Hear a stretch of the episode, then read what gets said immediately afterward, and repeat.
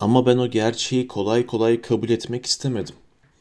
Kasvetli rüyalarla dolu birkaç saatlik kurşun gibi bir uykunun ardından bir gün önce olanları hatırlayınca Liza'ya karşı taşkın duygularıma, o pek lüzumsuz facia sahneleriyle yürek parçalamalara şaşmaktan kendimi alamadım. Siniri bozuk koca karılara döndüm. Tüh bana diye söylendim. Hem ne diye adresime elini sıkıştırdım. Ya gerçekten kalkar gelirse? E gelirse gelsin ne yapalım? Fakat besbelli en önemli mesele bu değildi. Ne pahasına olursa olsun Zverkov'la Simonova karşı bir an önce şerefimi kurtarmalıydım. En önemlisi buydu. O sabahın telaşı arasında Liza'yı unutmuştum bile. İlkin Simonova hemen dünkü borcumu ödemeliydim. En son çareye başvurmaya karar verdim. Anton Antoniç'ten tam 15 ruble ödünç istemek. İşim rast gitti. Anton Anton için neşeli bir günüydü. Parayı hemen verdi. Buna o kadar sevindim ki senedi imzalarken tam bir hovarda tavrıyla ve önemsiz bir olaydan bahsediyormuş gibi. Dün Hotel do Paris'de bir alem yapıp bir arkadaşı, daha doğrusu candan bir dostumuzu uğurladık. Yüksek bir aileden zengin, iyi mevki sahibi, nükteci, sevimli bir sevimli bir arkadaş. Bilirsiniz kadınlarda serüvenleri olan çapkınlardandır. Ee, yarım düzine kadar da fazladan kaçırdık tabii diye açıklamalar bile yaptım. Bunları da çok rahat, gayet kendinden emin, hayatımdan memnun bir halde anlattım. Eve döner dönmez Simonova bir mektup yazdım. Mektubumun gerçek bir centilmene yaraşır candan, apaçık ifadesini hatırlarken bile şimdi zevk duyuyorum. Gayet ustaca ve kibar bir tonla en önemlisi de lüzumsuz bir gevezelik etmeden bütün olan bitenlerde hep kendimi suçlu çıkarıyordum. Eğer makbul sayılırsa tek mazeretim içkiye alışık olmadığım için güya Hotel do Paris'den 5'ten 6'ya kadar onları beklerken içtiğim tek kadehle sarhoş olmamdı. Önce Simonov'dan özür diliyor, izahatimi öbür arkadaşlara ve bilhassa da hayal meyal hatırladığım kadarıyla hakaret ettiğimiz Verkov'a iletmesini rica ediyordum. Başım ağrımasa ve daha da önemlisi onlardan utanmamış olsaydım hepsine bizzat gideceğimi de ekliyordum. Mektubumdaki ifade serbestliği hatta bir gece önceki kepazilik üzerindeki görüşümü her türlü açıklamadan çok daha iyi belirten bir çeşit yani nezaket kaideleri dışına çıkmamakla beraber kayıtsızlık pek hoşuma gitmişti. Kısacası Sayın Baylar'ın düşündüğü gibi bu mesele yüzünden kahrımdan ölmediğim, tam aksine her şeyi öz saygısı olan bir centilmen sakinliğiyle karşıladığım açıktı. Eh, kul kusursuz olmaz demezler mi? Mektubu hayranlıkla tekrar tekrar okurken kendi kendime ya bu derece zarif bir yazı ancak bir markinin kaleminden çıkabilir diyordum. Ne olsa aydın, okumuş adam olmak başka şey. Benim yerimde başkaları olsa bu bataktan nasıl çıkacaklarını bilemez apışıp kalırlardı. Halbuki ben üstelik alay da ederek kolayca sıyrılıyorum. Çünkü zamanımızın okumuş aydın bir adamıyım. Belki dünkü hallerime gerçekten şeref sebep, şarap sebep olmuştur. Belki ya hoş pek şaraptan da denemez ya. Saat 5'den 6'ya kadar onları beklerken ağzıma vodka bile koymadım. Simonova yalan uydurdum. Hiç utanmadan yalan söyledim. Hoş şimdi de utandığım yok. Adam sen de vız gelir bana. Kurtuldum ya. Mesele onda. Mektubun içine altı ruble koyarak zarfı kapadım ve Apollon'u mektubu Simonova götürmesi için kandırdım. Mektubun içinde para olduğunu öğrenen Apollon daha saygılı bir tavır takınarak gitmeyi kabul etti. Akşamüstü biraz dolaşmak için sokağa çıktım başımda hala bir ağırlık ve dönme vardı. Fakat ortalık yavaş yavaş kararınca düşüncelerim değişmeye, birbirine karışmaya başladı. Ruhumun, vicdanımın derinliğinde bir türlü sakinleşmeyen, bütün varlığımın yakıcı bir hüzüne dolmasına sebep olan bir köşe vardı. En işlek yerlerde, çarşı sokaklarında, Meşçanskilerde, Sadovilerde, Yusupov bahçesinde dolaşmak adetimdi. Özellikle de bu caddelerin ortalık kararınca işten çıkıp iş gailesinin hırçınlığını üstlerinden atmadan evlerine dağılan işçiler, esnaflar, gelen geçenlerle kalabalıklaştığı saatleri çok severdim. Bunların yarım kapik için telaşla koşturmalarını, arsız bayağılıklarını seyretmeye doyamazdım. Fakat bu sefer o sokak şematası, itişme kakışmalar fena halde sinirime dokunuyordu. Bir türlü kendime hakim olamıyor, dizginlerimi toparlayamıyordum. İçimde durmadan kabaran, dinmek bilmeden sızlayan bir şey vardı. Evet, eve son derece huzursuz döndüm. Ruhumda cinayet işlemişim gibi bir ağırlık vardı. Liza'nın geleceği düşüncesiyle içim içimi yiyordu. İşin tuhafı, dünkü hatıralarım içinde ona ait olanların ruhumda tamamıyla ayrı yer tutarak bana bambaşka bir ıstırap vermesiydi. Ya diğer olayların hepsini akşama kadar unutmuş gitmiştim. Yalnız Simonov'a yazdığım mektubun verdiği memnunluk hala devam ediyordu. Fakat bu bahse gelir gelmez memnunluğum kayboluyordu. Üzüntümün tek sebebi Liza'ydı sanki. Durmadan ya gerçekten gelirse diye düşünüyordum. Ne yapalım varsın gelsin ama gelince nasıl iğrenç yaşadığımı görecek. Dün kendini ona bir kahraman gibi satarken bugün hmm, doğrusu kendimi bu kadar salı vermem hiç de iyi olmuyor. Evim sefil bir halde. Bir de dün bu kılıkla ziyarete, ziyafete gitmeye kalkıştım. Ya şu içinden kıtığı fırlamış muşamba sedir. Hiçbir yerimi örtmeyen sabahlığım. Ne paçavra ama. Gelip hepsini üstelik Apollon da görecek. Hayvan herif mutlaka kızı tersler. Sırf bana karşı saygısızlık olsun diye ona çatar. Ben de huyum kurusun. Her zamanki gibi pısırık pısırık önünde yılışmaya, sırıtarak sabahlığımın önünü kapamaya, yalanlar sıralamaya başlarım. Öf, ne rezillik. Üstelik en iğrenci de bu değil. Bundan daha kötü, daha çirkin, daha aşağı olan da var. Evet daha aşağısı. Yine o şerefsizlik, yalancılık maskesini takmak zorunda kalacağım. Ya bunu düşünürken fena halde öfkelendim. Ama neden şerefsizlik olsun? Ya ne şerefsizliği? Dünkü konuşmamda ben samimiydim. Hep içten gelen sözler söyledim, hatırlıyorum. Onda asil duygular uyandırmak istiyordum. Gözyaşı dökmesi de kendi iyiliği içindir. Faydalıdır. Gel gelelim bir türlü yatışamıyordum. O gece eve dönünce saat 9'dan sonra yani hesabıma göre artık Liza'nın gelemeyeceği zamanda bile onu hep dünkü görüntüsüyle hatırlamaya devam ettim. Dün geceden aklımda kalan en kuvvetli intiba kibrit çaktığım zaman beti benzi uçmuş, ıstırapla buruşmuş yüzü, kederli bakışıydı. Çarpık gülümsemesi ne zavallı, ne gayri tabiydi o anda ama Liza'yı 15 yıl sonra da o zavallı, çarpık, lüzumsuz gülümsemesiyle hatırlayacağımı henüz bilmiyordum. Ertesi gün bunların hepsini saçmalık, bozuk sinirlerimin büyüttüğü uydurmalar olarak kabul etmeye hazırdım. Zayıf tarafımı bildiğim için her an kendi kendime şu her şeyi büyütmek adetim yok mu? Sakat tarafım bu işte.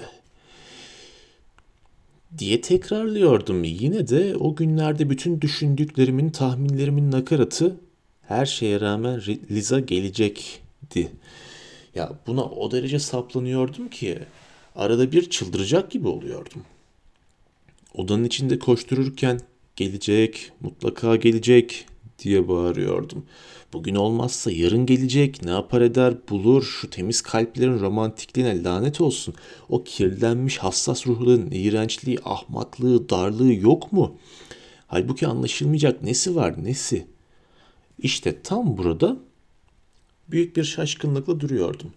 Bir insanın hayatını istediği yola sokmak için ne kadar az söz, ne cılız hem de yapmacık, kitaptan alma, uydurma, bir dil kafi geldi diye düşünüyordum. İşte bakirelik budur. Tam manasıyla işlenmemiş bir toprak. Bazen Liza'ya gidip her şeyi anlatarak bana gelmemesini rica etmek istiyordum. Fakat bunu düşünür düşünmez içimde öyle korkunç bir hiddet kabarıyordu ki. Melun, Liza o anda karşıma çıksa ayağımın altına alıp ezebilir. Hakaretler eder, yüzüne tükürerek kovar, dayak atardım. Fakat bir, iki, üç gün geçtiği halde gelmeyince ferahlamaya başladım. Hele gece saat dokuzu geçti mi iyice canlanıp neşeleniyor. Arada bir tatlı tatlı hayaller bile kuruyordum. Mesela Liza bana gelip gitmeye başlıyor, konuşmalarımla ona kurtuluş yolunu gösteriyordum. Okumasıyla, gelişmesiyle meşgul oluyordum. Sonunda beni sevdiğini, delicesine sevdiğini fark ediyor ama anlamazlıktan geliyordum. Bunu ne diye yaptığımı da bilmiyorum. Besbelli böylesi daha güzel görünüyordu. Sonunda mahcup halinin arttır, arttırdığı güzelliği içine titreyerek gözyaşlarıyla ayaklarıma kapanıyor. Kurtarıcısı olduğumu ve dünyada en çok beni sevdiğini itiraf ediyordu. Bense hayret göstererek aşkını anlamadığımı mı sandın Liza diyordum. Hepsinin farkındayım fakat ilk adımı senin atmanı istiyordum. Tesirim altında olduğunu biliyordum ve bu yüzden aşkıma minnet duygularıyla karşılık vereceğinden, beni sevmek için kendini zorlayacağından korkuyordum. Sana baskı yapmayı istemiyordum. Zorbalıktır bu. Nezaketsizliktir. Kısaca George Sand üslubuyla anlaşılması güç, Avrupa'yı incelikleri sıralayarak saçmalamaya başlıyordum. Fakat artık benimsin, bütün temizlik ve güzelliğinle benim eserimsin, sevgili karımsın. Evime hür, başın dik olarak, evimin kadını olarak gir. Böylece muradımıza eriyor, rahat bir ömür sürüyor, yurt dışına gidiyorduk falan filan ama sonunda kendimden iğrenmeye başlıyor, dilimi çıkararak kendi kendimle alay ediyordum. Bir aralık iyi ama kaltağa bırakmazlar ki diyordum. Galiba onları vakitli vakitsiz dışarıya bırakmıyorlar bile. Akşamları hiç çıkamaz. Nedense Liza'nın bana illa akşamüstü hem de tam saat 7'de geleceğini sanıyordum. Öyle ama henüz oranın malı olmadığını şimdilik hususi bir anlaşmayla kaldığını söylemişti. Hay aksi şeytan gelecek. Mutlaka gelecek. Bereket o sıralar Apollon'un kabalıkları beni biraz oyalıyordu. Ama sabrım tükenmek üzereydi. Şu Apollon Tanrı'nın bana layık gördüğü bir ceza ömrümün törpüsüydü.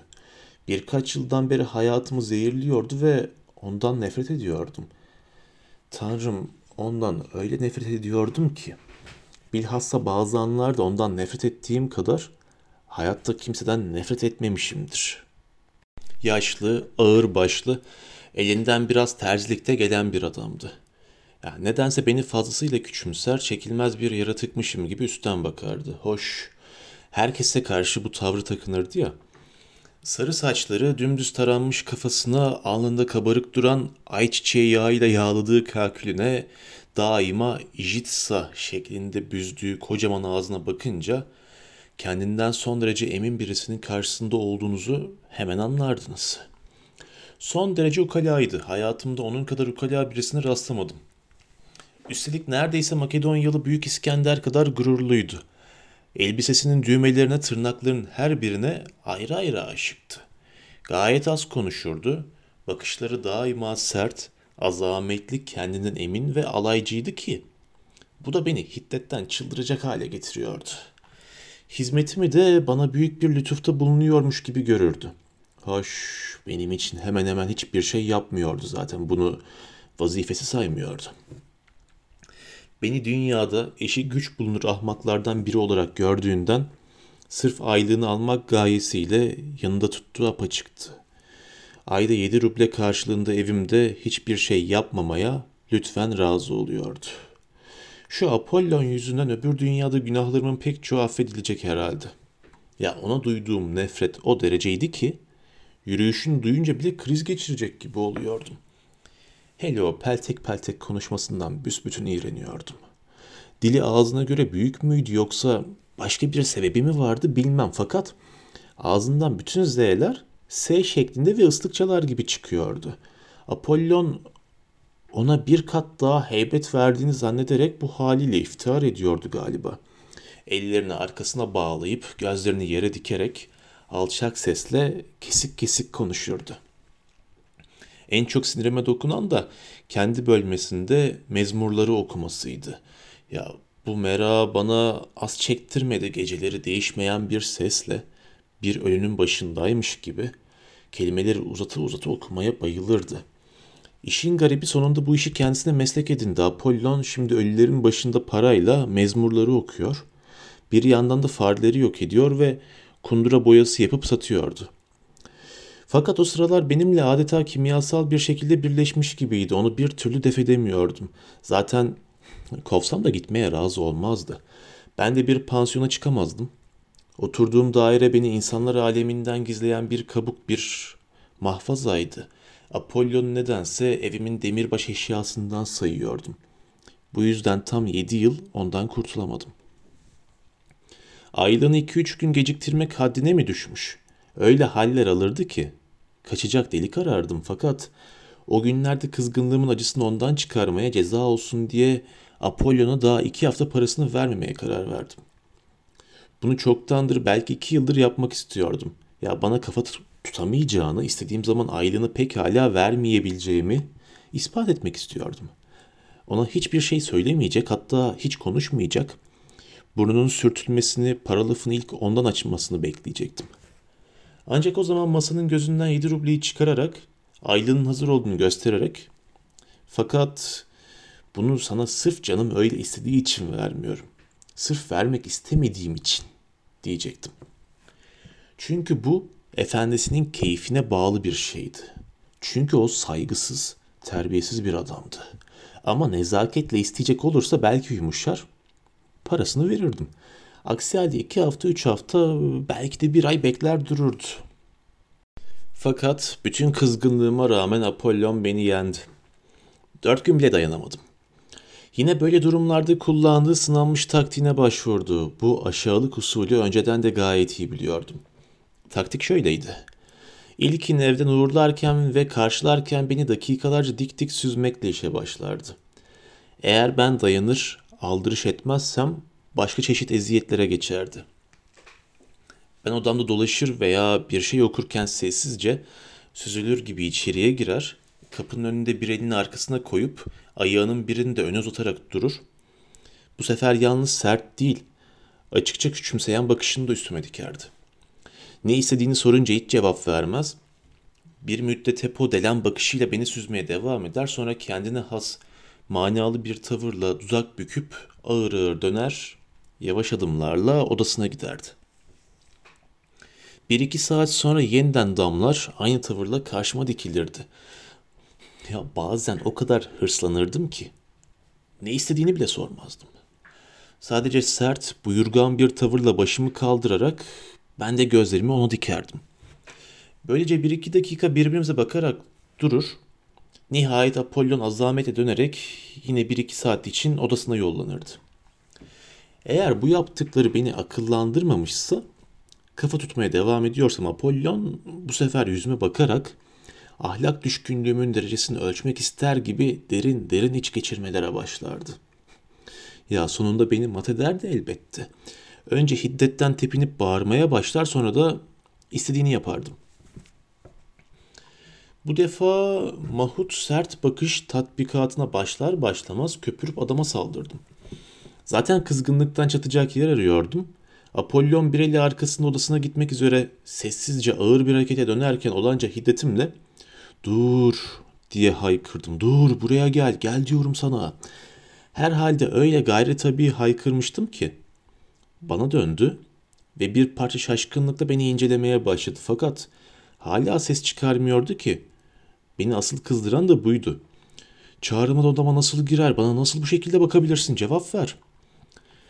Fakat Apollon beni bir an sessizce seyrettikten sonra yine çıkmaya hazırlandı.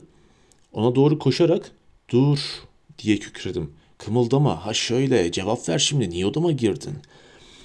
Birden cevap vermedi. Sonra yavaş yavaş tane tane o fısıldayan sesiyle bana bir emriniz varsa yerine getirmek ödevimdir dedi. Kaşlarını kaldırıp başını yumuşak bir hareketle bir omzundan öbür omzuna doğru eğerek hep o ezici sükunetiyle konuşuyordu. Hiddetimden tir tir titreyerek bunu değil bunu sormuyorum sana cani diye bağırdım. Sana buraya neden girdiğini söyleyeyim pis cani aylığını vermediğimi görüyor Boyun eğerek istemeyi kibrine yediremiyorsun. Buraya da beni manasız bakışlarınla cezalandırarak eziyet etmeye geldin ama ne ahmakça ne sersemce hareket ettiğinin farkında bile değilsin. Aptal aptal aptal. Apollon yine cevap vermeden odadan çıkmaya hazırlandı fakat bırakmadım. Buraya bak işte paran. Çekmeceden parayı çıkardım. Gördün mü işte yedi ruble tas tamam. Ama edebini takınarak saygıyla gelip benden af dilemedikten sonra zırnık alamazsın anladın mı? Sesinde tabii olmayan bir kendine güvenle mırıldandı. Olmaz öyle şey. Olacak şerefim üstüne yemin ederim ki olacak. Apollon bağırmamın farkında değilmiş gibi devam etti. Sizin af dilemem için sebep yok çünkü bana cani diye bağıran sizdiniz. Karakola giderek sizi bunun için şikayet bile edebilirim. Git şikayet et hemen şimdi hiç durmadan git. Canisin işte cani, cani. Apollon beni şöyle bir süzdü ve haykırışlarıma kulak asmadan dönüp bir kez olsun bile bakmadan salına salına uzaklaştı. Hep Liza'nın yüzünden o olmasaydı bunlar olmazdı diye düşündüm. Bir an bekledikten sonra vakur, resmi bir tavırla uşağımın paravanın arkasındaki bölmesine yollandım. Kalbim kuvvetle fakat ağır ağır atıyordu. Yavaşça dura dura ve tıkanarak Apollon dedim. Hemen karakola git, buraya bir memur getir. Apollon masasına oturmuş, gözlüğünü de takmış bir şeyler dikiyordu. Emrimi duyunca güldü. Hemen git derhal. Git yoksa pişman olursun. Başını bile kaldırmadan iğneyi iplik geçirirken hep o ağır konuşmasıyla fısıldayarak gerçekten aklınızdan noksanlık var dedi. Olacak iş mi bu? İnsan kendi kendini polise şikayet eder mi? Hem boşuna beni korkutmaya uğraşmayın. Nasıl olsa bir şey yapacağınız yok. Omzuna yapıştım. Tiz perdeden git diye cırladım. Bir tane patlatmama ramak kalmıştı. Fakat bu arada antrenin kapısının yavaşça aralandığını, birinin içeriye girip durduğu yerden şaşkınlıkla bizi seyretmeye başladığını nasılsa duymamıştım. O yana bakınca müthiş bir utanç duydum ve kendimi odama attım. Orada ellerimi saçlarıma daldırarak başımı duvara dayadım. Öylece kala kaldım. Bir iki dakika sonra Apollo'nun ağır adımları duyuldu. Sert bakışını bana dikerek birisi sizi istiyor dedi ve yana çekilerek Liza'ya yol verdi. Odadan çıkmak istemediği belliydi. Bizi alayla süzüyordu. Kendimi kaybederek çık dışarı defol diye bağırdım. O anda saatim gayrete gelerek hışırdayarak yediği çaldı.